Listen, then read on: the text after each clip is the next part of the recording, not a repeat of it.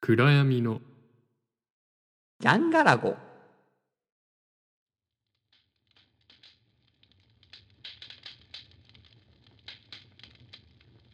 あなたの心に送る喜びあのさうん今週っていうかもう雨がすごいわああなん九州すごい雨らしいねうんうんこっちの方もな結構ずっと雨降ってたうーんこっちも雨降ってたあ降ってるうんてかさセーター着てるセーター着てます 信じられへん寒いっす今ごめん今もう多分、 うん聞いてる人はセーターっていう言葉を聞いた瞬間に多分イラッとしたと思うわ多分はいいやいや、もうでも俺からしてみたら、うんもうえ半袖着てます今半袖ですねイラッとした もうだ短パンやっして短パンうんちょっと前まであったかかったんですようんだけどここあったかい数日ねっていうか寒いまたセーター靴下二重履きえの生活に戻りましたね今13え度もくらういですじかゃら、あね、終わったってこと終わったってことえ13度あいやいやいやなんかあの三寒四温がもういまだに続いてるみたいなえー、なんか分からんけどそっちの気候のこととかうーん梅三雨寒ってあるん三寒四温って別に 日本語やけどつ梅雨ってあるん梅雨ないあないんやうん梅雨ないでも寒いでも雨早が来くる早くセーターもうセーター着着たくないあもうじゃあセーターっていうのやめやめてもらって いいマジでもうセーターってイラッとするわ今しかもあの聞いてる人分からんと思うけど、うん赤なんよまたはい暑いあのね暑い暑いわいやーもうでもね着たくないっすセーターいやもうそれそうよもうねどれだけその半袖で過ごすそれはもう今暑いと思ってるよきっと聞いてる人もいや暑いっていうか倉なうんそうやなやけど半袖で生活できるっていうことは素晴らしい。っていうことでえー、っと、 えー暗闇のジャンガラゴ眠れない夜は眠らなくていい暗闇の中国境をまたいだ2人の若者が焚き火を囲みながら時事ネタアートサイエンス社会問題など興味関心のあるさまざまなトピックを探求するノンフィクショナルリアルセンシティブ現代ポッドキャストです。はい、はい、今週っていうか今回もね始まりましたねはいはい。ということでまあ早速いっちゃいます、うん行きましょうかはい。じゃあ今週のうん。サスティナービッチ、はいこ。れから行かせていただきます、はい。えーサスティナービッチとはサスティナビリティを追求する実践者のことこのコーナーでは生き物や人物ムーブメントなどさまざまな視点から持続可能なアイディアを、えー皆様にお届けいたしますということでねはい。今回はじゃあヤミさんはおい。願いしてもいいですか、はい。 受けたまわらせてごいただきます。はいはい。今週のサステナビッチは、えー、またぎです。またぎまたぎうです。んいいねこれおそらく倉さんはねだいぶ精通しているところがあるんじゃないでしょうかと思うんですあがーどうですかうんまあ身近かもしれんな み皆さんより身近や と思うまたぎって多分知らない人が多いと思うんやけどもああそうかまず知らない人がそうやね多いね。あの、そうやね語源っていうかまああの秋田の方のねうんあののえっ、ともう山に身ほぼもう身を捧げるというか秋田山っでて東北地方なんやあそうなんそうそうそうそう。そまれはたぎ知らんっかったわてそうあの俺もなんかその山でそう山山で過ごして、えー山のものを取ってうんでその山に対しての敬意の念を示すっていう人たちがまたぎなんかなと思ったら、まあ一応そのあの始まりっていうか名前は秋田の方ええ来てるそうです。うーんでこの人たちっていうのは、えーとまあ、高度経済成長どこでもあったようにその高度経済成長が進むにつれて山からどんどん人がね出ていって、うんあのそれにつれて、えー、とまたぎをやってる人たちの数っていうのがどんどん減っていってしまったんだけどもうんあのーまああの主に、えー、と漁をすることだったりとか、山に入って漁をするだったりとか、まあ、山菜を山のまあ恵みをいただいてうんでら彼らのその、あのー精神の中にはその熊が大きく、うんあうのん存在してい熊て、ねで神うん神様うんで熊が取れた時に、えーとうん収穫収穫じゃないな、えーえー捕獲捕獲というかあのはいはい取れた捕獲しましたよ取れましたよっていうことを,、うん言う時に取れたっていうんじゃなくて山の神っうんていう山の神様あ山だから山えのーと神っていう取れましたた熊取れましたってそのグループで結構漁をしたりするんだけどその、うんく熊が取れた時に、熊取れたでって言うんじゃなくて、山の神山の神って言うらしい山の神山の神うんおー山の神様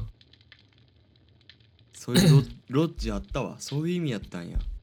うんあそうなんあるんや山の神っていうロッジあった、泊まってた、うんいやでねそのマタギの人たちがまあ今でもあの数は多くないんやけどもそのうんまだいてて、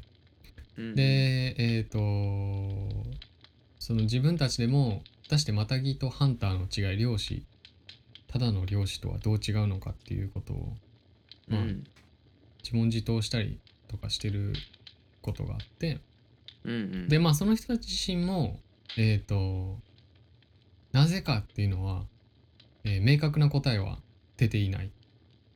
うんただえっ、と自己満足のためにやっているわけではないうんうんでえっ、とと楽しみのわけでた楽しむだけでやっているわけではないと。はいはいうん、でいうことうんは明確に分かっていると。うんうんでなぜじゃあえっ、とその、えー熊をまだ取り続けるのかうんっていうのが、え熊限定ってわけじゃないよ熊限定っていうわけゃじゃないんやけどでも、えっとやっぱ熊を取りに行くんやって。うんうんな狙るいほにど行くんねやけどうんその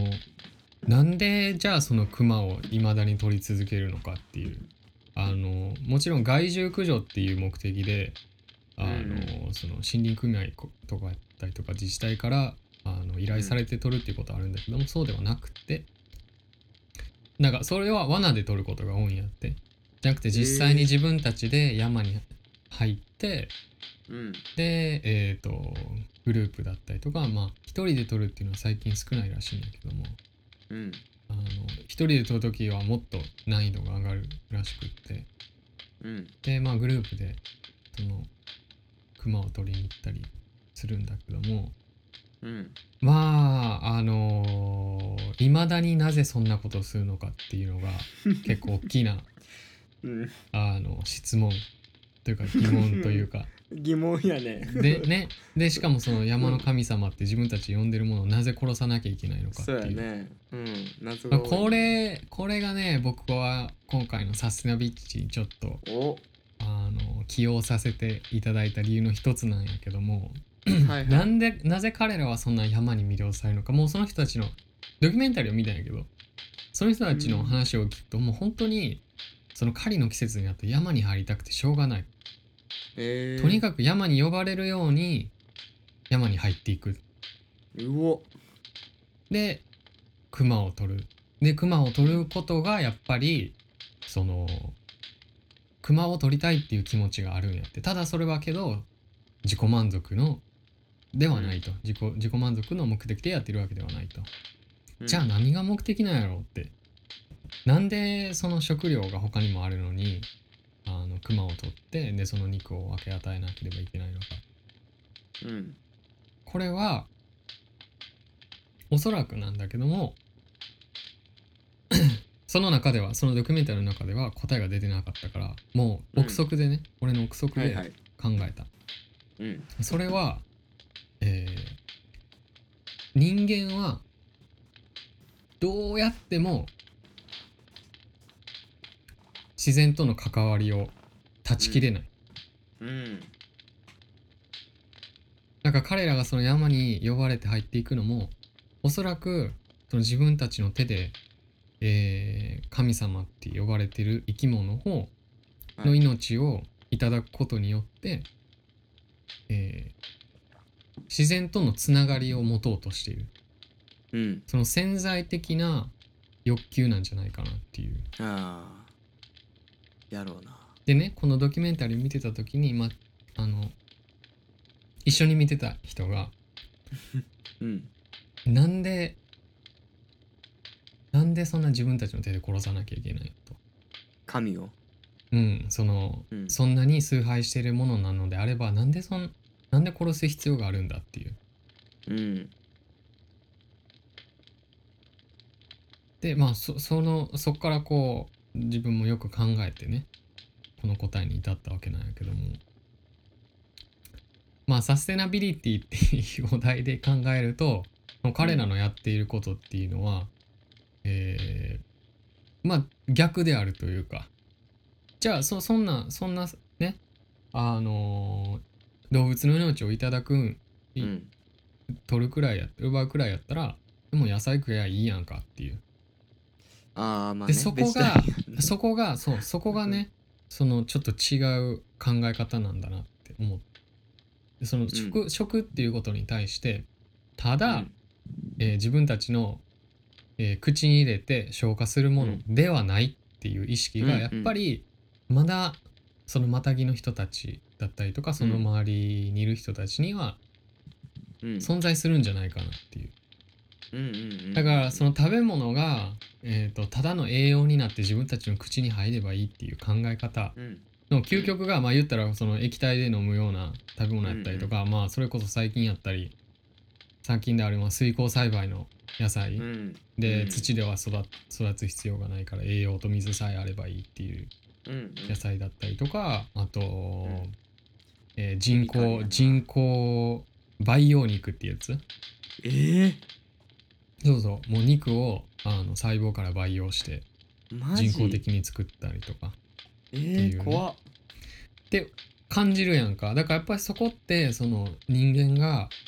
うん食食べ物っていうものをやっぱりただのものとして考えてない、うんうん命ををやっぱり頂いただいてるっていう意識が残ってるから、そういうことになるんだろうなっていううんうんまあサステナビリティとはちょっとずれてしまうのかもしれないんだけどももうあれやうろんサスティナビリティの根源やろ だってそういうこう潜在的なやっぱ価値観っていうか生き物としてのうんなんか感覚があるんやろうなうん、だからその感覚が唯一今の時代になっても残っている思人たちなんだろうなっていうグルーうプんなんだろうなっていうんですごくだから貴重な存在やなと思ったわけです。なんかあの、いし自然自然語っていううん、なんかあのー言葉があるっていうふうに言ってる人がいて、あのーえっとねまあ自然体験とかで有名なその RQ っていう団体のうん、なんか代表のひら平瀬さんっていう名前の人やけどその自然語っていうのが、あのー今みんな読めなくなってるんだよって言っててうん、う、ん、うん、でもその虫の動きとか、うん例えばトンボがどの高さで飛んでるとかうん、うん、あとはそのまあ鳥にしてうんうんも雲の位置とか、そういうのでその食べ物がこれが多いとかうん、うん、多く取れるとか今年は暑くなるとかうん、うんっていうのをみんなやっぱり分かってたっていうふうに 言っててうん、うん、そういうのが今はみんなよもううん自然語を使えなくなったから、うん、うん。あの例えば災害とか、うんうんそういうのでも困ったりとかうんうんすることが多いよねっていうふうに言ってうんうた。んそうやタギのね、人とかってそうやね、う多分ん、ずっと。わたぎの人たちやっぱりその自然の中で何かに従事してる人たちっていうのはもうそういうことにすごく敏感なのかな、うんまあ、うんあのちょっとまたぎの説明をもうちょっと詳しくしておけばよかっい今からでもいいよ。 たあのもう森をよ森や山を知り尽くした人たちですねいやまあそうやね間違いなく。単純に言えばなんかさそう思うとベジタリアンとかってさうんちょっと自然的じゃない感じしないうんだからそこやと思うねんなだから食べ物っていうものをうんとにかく自分たちの口の中に入って栄養として取れればいいっていう考えと、そうではなくってその視線と自分っていうのがつながる一つのツールであるうんうんうんと考えるかどうか、うんそれがまあベジタリアンだったりとかだからその、まあ、特にその菜食主義者の人たちが多いのってそういうあの自然との関わりが切れたとこところろでな。うんにお多いと思うんやけど、うんまあ、そういうことなんじゃないかなって確思かうにけどね。山の人間むっちゃ肉食うもんな。うん。イヌイットの人たちとかもね、うんそうやし。 そう、イヌイットの、イヌイットっていうか、アラスカに住む、あのー、えーえーインディアンの人たちうん。の話を思い出したけど、なんか、あの、まああの人たちって、その航海、え、航海するとき、あの、船、船でね、航海するときとか、あの、狩りに出るときって、太陽の位置を見て、あの、自分たちの位置を把握したりするんやけど、うんなんか最近、ここ最近、その太陽の位置がずれてきてるっえー、て言ってるらしい。その人たちがうん。だから、ちゃんと自分たちで、あのーなんかナナビゲートするときに、ちょっとずれて、あのー後悔してしまうこととかがあるっていいうニュースを読んだ、記事をどっかで読んだわ。えーうん。だから、それくらい、すごい敏感なんやろうなっていう。うんうん 太陽の位置とか、そんなん気にせえへんやん、俺ら今、日常生気にし活ないで。気にしないうん。そうやな離れてしまいすぎてるからうかな、ん。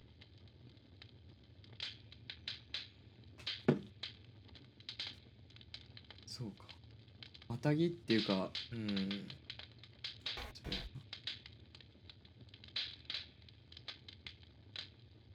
さっきなんか思ったのがあったんよなベジタリアンっていうかああのだから日本か分からんけどさ、うん。なんかこう森とかさその生命とかにちょっとスピリチュアルなさうん。感覚ってあるんないあるねなんかあるある。こうそのなんつうんですかねあの「いただきます」とかってこの間も前回の話でね前回の話出にてきましも出たけどちょっとやっぱり我々そのイヌイットもそうやけどイヌイットとかとたけどう同ん、じ経路っていうか、あアニミズムがやっぱあるそうやなこう奥底にあるからうんちょっとこうただ摂取するではなくてうん、なんか食べる時とかうん、やっぱちょっとこう神秘的なうん感覚が自分の中にあったりするようなうんうんうんそれってでも俺すごい好きやで自分の中でなんかそういう,、うんこうアニミズム信仰っていうか、うんうんまあ、欧米とかその欧州とかはよく分からんけどどうなってるかとかうんちょっとこうそんな分担されてなくて自分がなんかやっぱりちょっとその自然の中にいるというかうん部族的なちょっと感覚を持ってるのはなんか自分のアイデンティティかなっていうふうに考えたりするな。まあ、日本ってそういう意味で言うと特殊な国やと思うなそのうんテクノロジーやったりとか、技術ももちろん発達してるけれども、うんでもなんかそういうまだ土着的なうんうん概念がある存在するというかうんうんうんこの間あの野生の思想家っていう人をあの中澤真一さんっていう長澤真一あ知ってます哲学者ですね おさすがこれとこの人と内田達郎が対談をしているうん本を見つけてねうんちょっとこれまだ読めてないんやけど楽しみなんや中澤真一さん面白いですよほんま中澤って読むんかな中澤って読むんかなどっちかわかんないけどいや僕ら中澤かなもうんうん、今その人の「切片曲線論」っていう、うん、うん文庫で読んでるんやけど うんこうんこで読んでる文庫おいおい いきなりおげれつ度上げるよなそうやってグイッグイ俺ッたちと入れて みたいやーうんなんかその人面白いいイカの哲学やったかななんか本書いてて、それも読んでみたいまだ読ん読んでないんやけど読んでみたい本の一つでちょっとその切片曲線論の中でもイカの話を入れてくれるんやけどえー、面白いこれちそょうっと俺もさうんうん次回この話してもいいかなああ楽しみ、うん楽しみ今後俺本を買ったんやけどうんあまあこここれはその「日本の文脈」っていう本はその、うん対談して内田達郎とのあの中澤中澤から新一さんのうんこれはまあ目次を読んで買ったんやけど、うん文庫っていうものをうんなぜか分からんくてうん文庫ってこうちっちゃいやつが文庫なんこれそうそうそうちっちゃいやつが文庫よ俺これハードカバーじゃないちっちゃいのってそうハードカバーが良かったああオンラインで買っちゃったオンラインで買ったんよああハードカバー派ハードカバー派そうか俺ね書くんよな本に直接ああもう大嫌いそういうやつとことん合わへん よな俺らはとことん合わない音楽の趣味から俺大女嫌のい人の趣味から本そのに考え方本かにら書く全やてつ大嫌い、でも俺が俺が偉いところうは、ん違う人のことに対してうん、大嫌いって言 わないの俺は違ういや俺あも俺はいやそう俺はあんまりやなって優しく言うだから同じやって俺え同じよお前とは違 うよ俺は嫌いだっつって言うだけよそこもお前がやってることがそクソだって言ってる言ってるわけじゃないやん俺は嫌いやってそこも正反対そこも正反対俺はあのあそれもいいよねいいうんいいいいと思うわでも俺はあんまかななんで俺だってけ言ってなるんけかど悪い人みたいにせんとなんかお前は俺だけ嫌いざけんいやな いやいやいや俺はバ大シ嫌ッいてよいけるのがもうそういう考え方も嫌いじゃん。正反対正反対の2人でやらせてもらってますうっとこのうラしい。ジうっオとうしいわ。もう正反対もう意外にやってますから、ね、俺がね本に書かないのは、自分の考えは脳みそにとどめとけって話よアホや本に書くなってアホや本は本じゃアホアホやなアンポンタンそんな大切なことやったら書くんじゃなくて記憶しろ違うね俺突っ込んでるんだよけ突っ込んでるんやってうんそれは違うと思うとかうんなんかあ確かにとかなんか本はさ本としての存在でこうなんかとどめておきたいっていう気持ちがあるんですよね僕の中には俺そういう美的センスないからな結構もう思想にガンガン入り込んでいっちゃうタイプの人間やからなまあ人には優しいけど俺は大嫌いそういうの大嫌い ってなんなんであのさ言い方を少し俺は大変えた嫌いだら言い方を少し変えたらいいだけ やで全部大嫌いはいはいもういい次行こう次ねこいつはい次次はい次次はいはいじゃあ次ですねはいこれ僕読みましょうか、あいいですかじゃあはいえー、えええー、あじゃあよ読んでくださいえん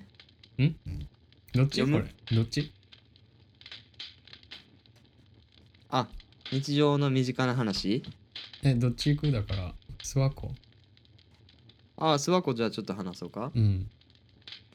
あのー、ですねはいこの間あの第6回でかなあのー うんお店に入ってうんおすすめのお店ありますみたいなの言うて「わらしべはいはいはい長者」みたいにあの回ったって言ってたや存じておりましたねん。で今あのー諏訪湖っていうところにうん諏訪市ですね諏うん訪,、うん諏訪市諏訪に市あの諏訪市ちょっとこうまあドライブでんちょっと遠いんですけどド行ラったイブりしてはいるんですよ石油ばらまきながら石油はばらまいてないなばらまいてないな石油を燃焼温さ暖せな効が果らガスうんで行ってまああの座ってちょっと面白いなって思ってて、うんうんあの、うんうんまあ一つはあのリビルディングセンタージャパンっていうところが、はいはいはいありまあすのできねてて、えっと、そこに結構あの頻繁に行くっていうこととうんあとはその、ま、町が多分そのリビセンジャパンができたのをきっかけにちょっと盛り上がりつつあるんよな。うーん小さなお店がこう新しいお店とかができ始めててうんうん雑貨屋とかカフェとかうんご飯屋さんとかうんでやっぱそういうなんかこうのって好きだからこう歩いたりとかして、うんどういう人がいるんやろうなっていうのをちょっと見てるんやけど、まあその中で諏訪湖の酒蔵に行ったっていう話です。ほうほう酒蔵うんうんまあ、酒蔵っていいよねっていう話を単純にしたいだけやねんけど、うんうん諏訪湖の酒蔵のあのも、えー、と特徴としてはうんもう 500m 圏内かなうんもうものすごい近いその徒歩でうんもうあの巡れるぐらいの距離に5軒の酒蔵が建ってるんよ、全部違ううーん会社の会社っていうか、蔵の。うんであの諏訪ご五倉っていうんかな諏訪五倉っていうふうに言われてて、もう隣にうん全然違う、あの日本酒屋さんがうん置いてあってであの霧ヶ峰の水を使ってうんお酒を作ってるんやけどそこの利き酒をしに行ったんです。まだ意義なことしますねそうなんですよただねうんまあそのきあのまあ聞き酒をしてうんもうすぐ隣にあるんやけどうんあのやっぱ味はねうん違うってうんうんまあそれはもちろんや、うんその米とか米のあの削り具合とかどこのどこ産の米を使ってるとかあとはその発酵させる時にどういう菌を使ってるかっていうのでまた蔵にいる菌うんうんも違うしその蔵に使われているその材料、うん蔵の例えば、うん梁の木の種類とかうんうんその壁のうんその入ってる藁はどこからできた藁かっていうので、もう追求し始めたら半端ないぐらい、うんまあ、金ってデリケートでうんでそのいその細かなディティールなそのもうどんどんどんどん分解して分解して分解して分解していくと、うんその聞き酒が楽しくなる感うじが。んするよねこのお水とかうおんうん米とかっていうだけじゃなくて、その5個近くにあるその蔵で飲み比べるだけであこんなに違うんやなっていうところとさらに言うとその樽とかなんか混ぜる時のしゃもじとかなんかそういうのをイメージしながらたしなむお酒っていいよねっていうことなんですけどうん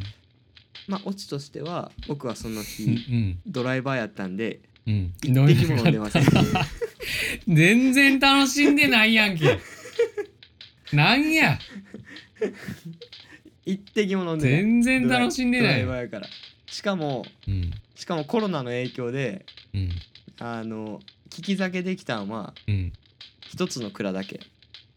ああ回れないからってことそああうだけどでもあのお酒をまあその蔵で買って今度ちょっと飲み比べてみようかなっていううん話やったんやけどでもなんかその巡りながらうんあーなんかこうそういう世界があるんやろな発酵とか金とかうんなんか美しいなってうんうん思って帰ってきた日やったんですよなんか発酵作ってますか自分で自分いやーそう僕いう今できてないんですよなんか感じしてますかうんできてないやってないねなんかややったことあるこれまで発酵自分でえっと去年とかはぶどう のうんぶどう発酵させてパン作ったりあ自分でしたよいや 仕事で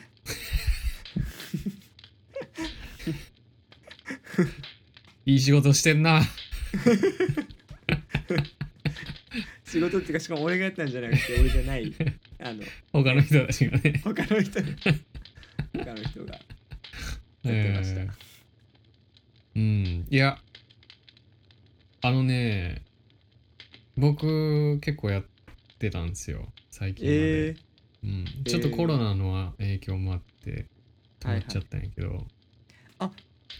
お酒作れるそっちお酒作お酒も作ったしおあのあとね皆さん昆布茶って聞いたことありますか倉さん聞いたことありますか昆布茶ねクラさんありますよこぶこ ぶ茶ねこぶ茶って言うけど俺はいやいや待て待てと昆布茶待て昆布茶待て茶え、ちょっと待待ってて、茶な、な、なんやと思ってる昆布茶って聞いて、な、何を想像した今。あのねちゃんと分かってないんやけど、うん、うん。昆布ではないやろあれってそうなんですよね。ちょっと、あのー、じゃあこの話しますよ。うんこれ、何、何エピソード、何回か前にちょっとしたいなと思ってて、だいぶ流れちゃったやつなんやけど、うん昆布茶って今、あのー、流行ってて、すごい海外で。日本でも、まあ日本では1970年代にうブわームがあったんですよ。これ、健激康。動の都市やなそう健康食品っていうか健康飲料品としてね自然回帰運動と同じやねそれそうあのーうん、自然回帰と関係があったかどうかは分かんないけど多分そのし健康食品ブームみたいなのがやっぱあったんかなで、この昆布茶っていうのがその当時はえっ、とね紅茶キノコって呼ばれてたんですよ日本では 日本で名は、ね、前ちゃええや紅茶キノコんいいなでえっ、とえー、もともとは中国とかロシアの方で、もうだいぶ長い歴史もうそれこそもう5,000年くらい前から作られてた うんもんらしいなんやけもんなんやけどもあのこれはえっ、とえっ、とね紅茶に、えー砂糖を入れるんですよ紅茶作るっしょは紅茶に砂糖を入れてほっとくああちょっとおをさお酢を入れ入れて、えー、おとう酸性にするんやけどもそうすることにっよってそのて糖と分食うんやそう多様日本語だとちょっとなんて言ったらいいんか分かんないけどえっと英語だとススコービーって言って、えっとスコービしえーシンシンバイオティシンバイオティックえーバクテリアじゃあシンバイあれなんえっとねシンバイオシンバイオあシンバイオティックカルチャー・オブ・バクテリア・アンド・イーストの略なんやけど、S SCOBY スコービーーうんうんスコービーってちょっと可愛いっしょなんかかわいいだからそれがあのーその紅茶紅茶の中に紅茶の中で生成し始めるなんかこうゲルみたいなゲルちょっとちょっとグロテスクな見た目なんやけどうんなんなんかかそうブいうヨイブメーヨジしたブヨブヨして白いものがこう浮かび始めるわうけ、んその水う面あたりに、んでこいつがそのえっ、と糖分をその紅茶の中にある糖分を消化することによって酸、えーそれをエエエサエタノールから酸に変わっていく、うんでだからまあ飲み物とのこれ飲み物なんやけど飲み物とするとちょっとこう酸っ甘酸っぱいような飲み物、うんうんでまあこれ酵素があの使われてるから体にいいんじゃないかって言われて飲み、飲み飲んで自分で作る人が結構出たうんらしい、1970年代に日本では。うんでこれが日本ではまあえっ、となんかねなんかちょっと体調崩した人がいたらしくって当時でそこからもうブームがすぐに消え去ったんやけどうんこのブームがね、えーまあ、数年前からあの西海岸アメリカ西海岸をはじめさらにね、こう巻き返してきてで、なぜか知らんねんけど日本の昆布茶とは関係ない昆布茶あの昆布を使ったお茶梅干し入れたりとかして飲むやつとは違うんだけども、昆布茶って呼ばれ始めて結構でかくなってきたうんうんで結構大きな会社とかも作り始めてスーパーとかでも全然並んでるような飲み物になってるわけですようん今。うんでこれそのさっき言ったように自宅で作れるからうんうんそれ紅茶に砂糖入れるってことそうやんな紅茶紅茶濃いめに作って砂糖をぶち込んで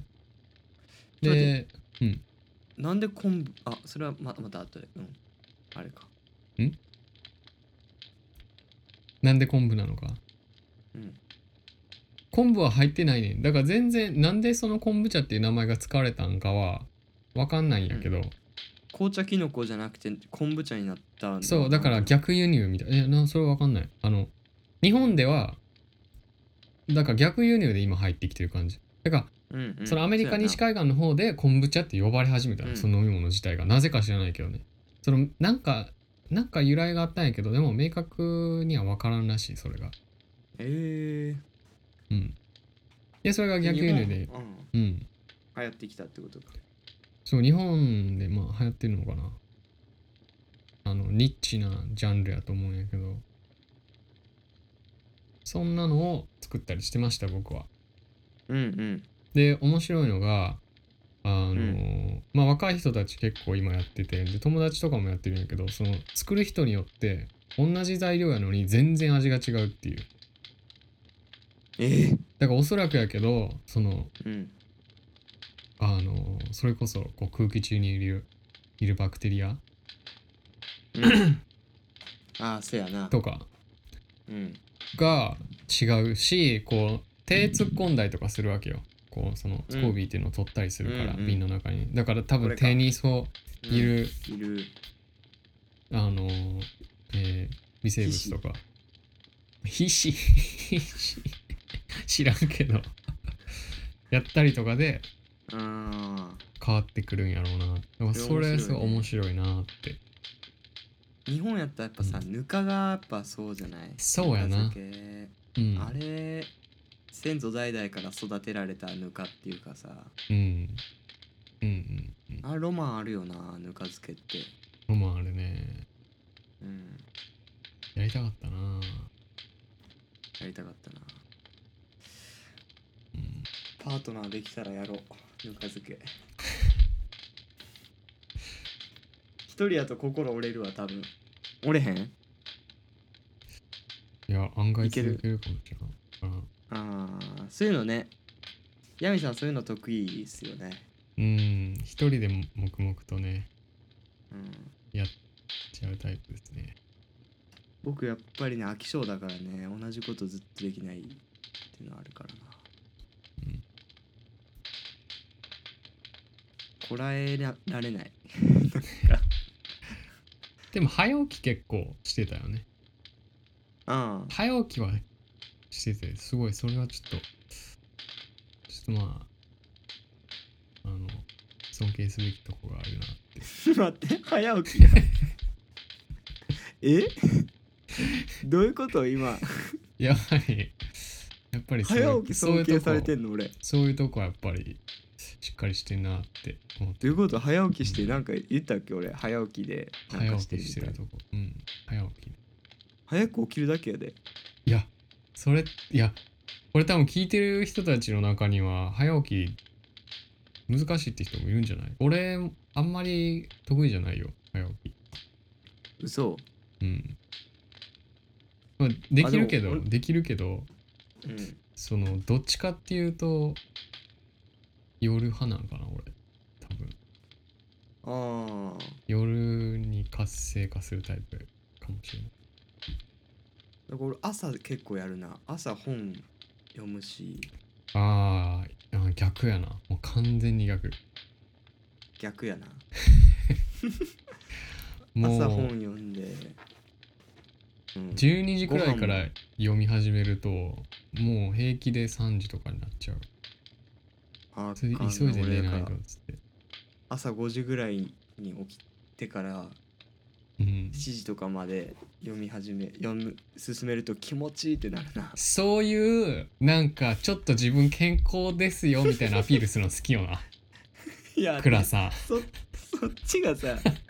尊そういう敬してさ上げてきたんじゃなんんかなあんなの5時起きて5時起きて7まで読書する俺って あーいるいわやーそういうたのまにやでたまいにるわたーまにやでいるよねたまにでたまにっていうかそういうのそういうの Facebook で言うんで しょ今朝5時半に起きてランニングい行っやていや読書してすいやいげやえよかったみたいな効率よかったなんなんめっちゃ今日みたいなむっちゃ上げてむっちゃ叩くみたいなさ意味わなんか尊敬するわみたいなこと言言っわれとるくけど俺さあの 一緒に住んでた時朝5時に起きて読書してるお前一回見たことないからないや最近やって最近あ最近ね確かに早いそうな最近最近でも最近また遅くなってきた仕事が始まって忙しくね 始まっ 仕事しててからニートだと健康になる見ると健康になるなやっぱり間違いないそれは間違いなないんかなやっぱりな働きすぎやと思うわうんだいたい9時から、うんまあ、10時から4時ぐらいでいいいいうんあの俺6時間労働が一番いいなと思ういやそうそうあのさむ幸福度高いよそっちの方が9時からうん6時間働いたら9時から3時までか6時あの間お昼ご半飯くらいでいいん抜じゃいたらないあそうやな6お時ひ間お昼ご飯抜いたらお昼ご飯30分でいいやんそしたら3時半に終わるいいいやねなでそれが一、一番いいと思うだって3時半って3時半ってなんでいいかこれかか語りたい俺はいいよ 長い3時長半いや短い短い短い、はいはいいいよ、 3時半ってなんでがなぜがいいかなんでなんでいいかはいはい、はい。あいいおやつ。の時間うん、まあそれもある。あるんかいうん、それ第二第二の理由。第2うん結構じゃあ確信迫ってたん やなえー、なんやろはいはい。涼しくなってくるあそれもあるね。それいいね。 でもそれ夏だけやからな。寒いからな、冬は。あーそうやな寒くなってくるな、でも、あの、近い、近い。気象現象。あはいはい。いあでも夕方は違うなや、そう。 えそう。えあのさ、家帰るときに、夕方やん。あーそ歩いてるとわかるさわまあ徒歩で帰るとさ、う、うんそしたらさタイミングいいとめちゃくちゃいい夕焼けとか見れるやんいやーそうわかる最高ちゃうっうんていう話だから3時半に仕事が終わるっていうのはいいと思う今日もだからさあのー職場でうんあのー女の子がうん「ね見て見て」って言って、あのー入ってきてそのあの部屋にうん入ってきてうん「ね見て見て」って言ってみんなを読んでうんバーッと見せうん見させられたんが、うんめっちゃ綺麗な夕焼けうわーわ幸せと思った俺 鬱陶しい子こいつそうやって自分が さあれあれなんかトゲあるな今日トゲがなんかあおかしいいやいいよねいいいいいいねそういうの本当に素晴らしいな素晴らしかったうん、そうやね3時ねうん、夕日はやっぱいいいよね夕焼けとかうん。がやっぱり健康やと思うな。